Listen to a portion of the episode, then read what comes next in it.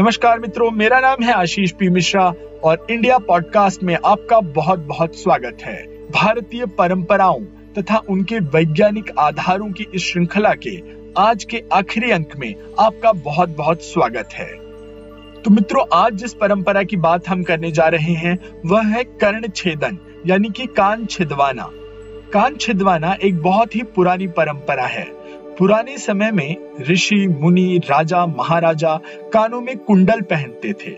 आज के समय में कान छिदवाना एक फ़ैशन बन चुका है, जिसे सिर्फ़ भारत के ही लोग नहीं, बल्कि विदेशी लोग भी अपना रहे हैं। स्त्रियाँ श्रृंगार करने के लिए कान छिदवाती हैं, तथा कानों में कुंडल, बालियाँ आदि पहनती हैं। इसके पीछे का वैज्ञानिक तर्क क्या है? वैज्ञानिक दृष्टिकोण के हिसाब से कान छिदवाना स्त्री और पुरुष दोनों के लिए लाभदायक है। कान में एक ऐसी नस होती है जो हमारे मस्तिष्क, हमारे दिमाग तक जाती है।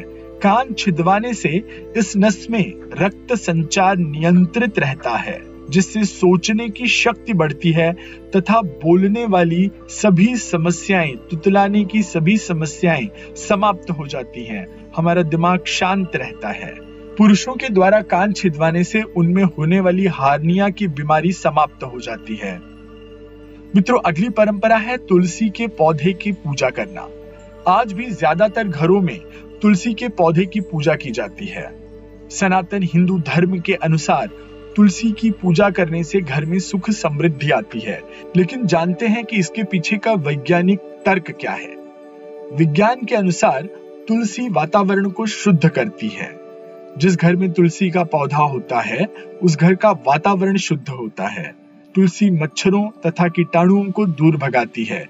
इससे वायु शुद्ध होती है। इसके अलावा तुलसी में रोग प्रतिरोधक गुण भी होते हैं। इसकी पत्तियों का अलग अलग तरह से उपयोग करने से शरीर का इम्यून सिस्टम मज़बूत होता है तथा रोग प्रतिकारक क्षमता बढ़ती है।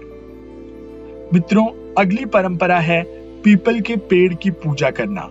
धार्मिक मान्यता के अनुसार, रोज़ाना पीपल की पूजा करने से घर में सुख और समृद्धि बढ़ती है, लक्ष्मी की कृपा बनी रहती है।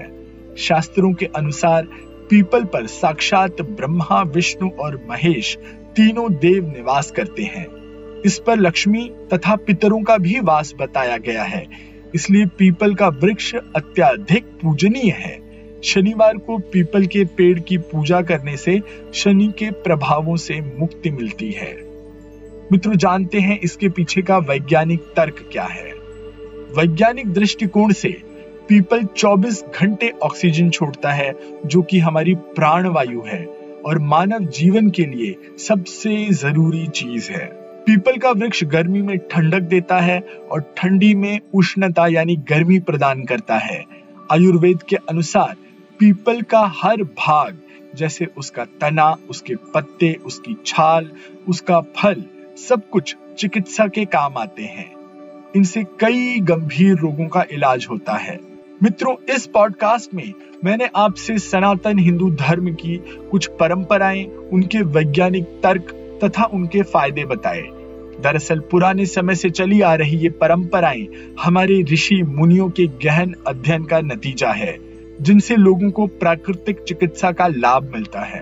अब तो विज्ञान तथा आयुर्वेद ने भी अपने शोधों से यह प्रमाणित कर दिया है कि ऋषि मुनियों और हमारे पूर्वजों द्वारा चलाई गई ये परंपराएँ मानव जीवन के लिए अत्याधिक लाभदायक हैं।